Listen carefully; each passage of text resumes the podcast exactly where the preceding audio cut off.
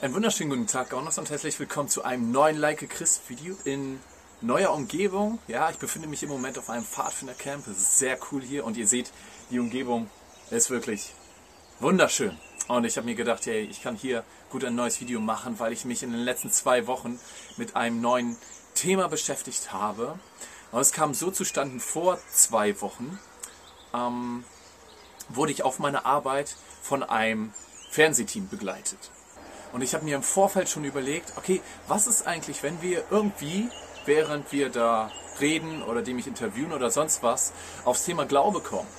Ja, könnte ja vielleicht auch etwas unangenehm werden, darüber zu erzählen. Ja, es wäre doch cooler, wenn ich da so der absolut coole Typ da in dem, in dem Video bin, ja, und alle anschließend sagen natürlich dann auch die Arbeitskollegen und so weiter, wow, okay, hast du richtig gut gemacht und alles toll. Aber ich habe auch die Gefahr gesehen, okay, wenn die mich jetzt irgendwie zum Thema Glauben was fragen und ich da was erzähle, dass dann vielleicht irgendwie da anschließend drüber gelästert wird. Und da war ich echt am überlegen, okay, was möchte ich eigentlich, was da passiert? Ja, nicht, dass es irgendwie später dann unangenehm für mich wird oder sowas.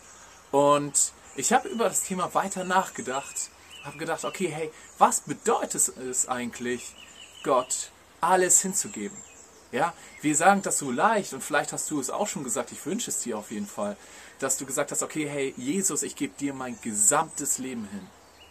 Nimm alles, nimm mein ganzes Leben hin und tu damit, was du willst. Ich habe das auf jeden Fall schon ge gesagt und habe auch überlegt, okay, das bedeutet doch auch was, oder? Und ich habe dazu eine Bibelstelle rausgesucht.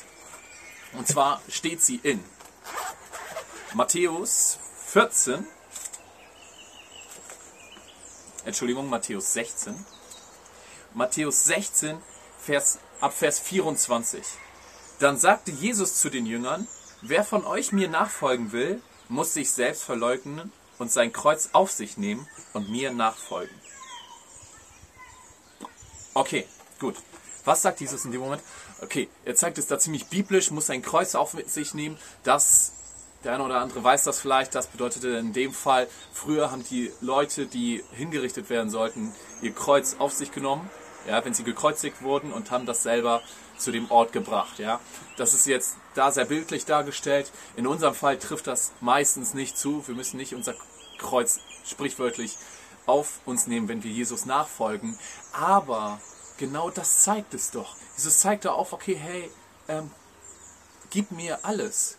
Gib mir alles, was du hast und leg es mir in die Hände. Und das war so der Punkt, wo ich dann angefangen habe, darüber nachzudenken, okay, hey, habe ich, ich habe gesagt, okay, Jesus, nimm mein Leben hin. Aber bin ich auch bereit, ihm wirklich alles zu geben? Weil genau in dem Moment, wo ich dann drüber nachdenke, ja, okay, vielleicht wird es doch irgendwie zu unangenehm oder sowas, also lasse ich da mal lieber Jesus außen vor und mein Glauben, weil es könnte ja unangenehm für mich werden. In dem Moment sage ich, okay, hey, da ist aber ein bestimmter Bereich, den gebe ich dir doch nicht hin.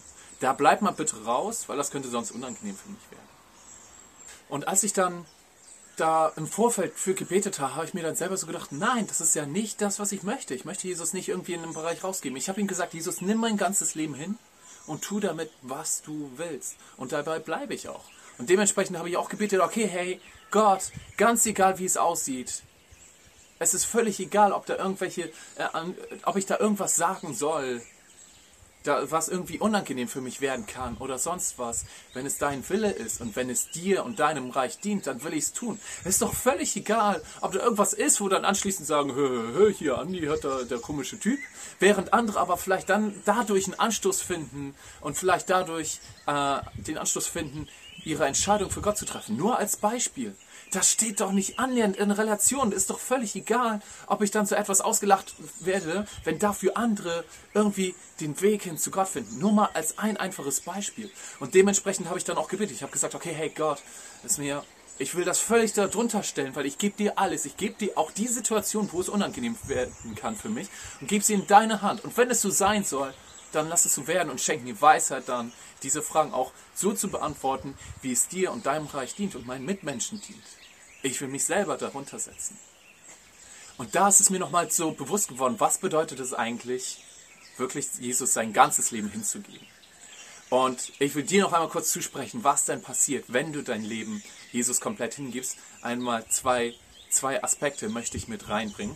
Einer steht direkt auch in Matthäus 16 und dann im Vers 25, da steht nämlich, doch wer sein Leben für mich aufgibt, also wer sagt, okay, hey, ich gebe dir alles hin, wird das wahre Leben finden.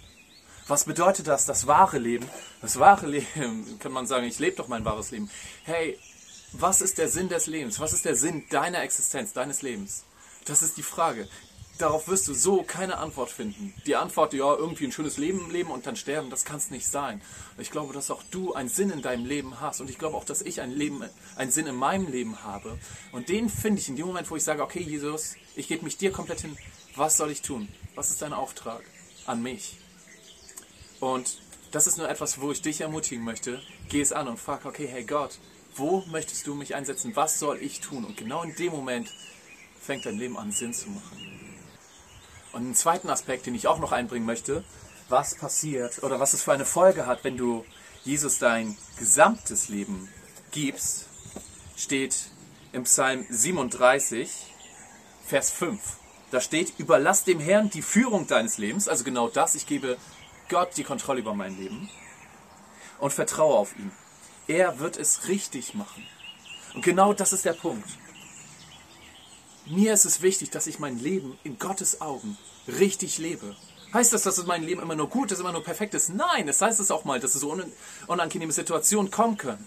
Ja, wo ich vielleicht irgendwas tue, wo ich denke, boah, das würde ich lieber nicht tun, weil es ist unbequem, aber es ist das Richtige, weil ich damit meinen Mitmenschen diene, weil ich damit Gott diene. Ja, und das ist so wichtig und ich möchte, ich möchte nicht das schönste Leben auf der Le Erde leben, sondern ich will das in Gottes Augen richtige Leben leben. Und deswegen, ich bete fast jeden Tag, okay Gott, hilf mir, das in deinen Augen perfekte Leben zu leben. Ja, weil das ist mein Wunsch. Mein Leben soll Gott dienen, soll meinen Mitmenschen dienen und ich will es ihm komplett überlassen. Ja, und ich möchte dich ermutigen, falls du es noch nicht getan hast, mach dir doch mal Gedanken drüber. Okay, ist das vielleicht etwas, was du auch tun möchtest? Gibt es vielleicht Bereiche, wo du schon gesagt hast, du hast schon gesagt, okay, Jesus, nimm mein ganzes Leben, aber es gibt noch Bereiche, wo du ihn raushältst. Oder wo du sagst, nee, nee, das mache ich mal lieber selber. Überleg mal, ist es nicht vielleicht da dran, ihm die Kontrolle zu überlassen? Okay. Ich wünsche dir dabei alles Gute und einen richtig starken Segen. Wir sehen uns beim nächsten Like Christ Video. Bis zum nächsten Mal. Ciao.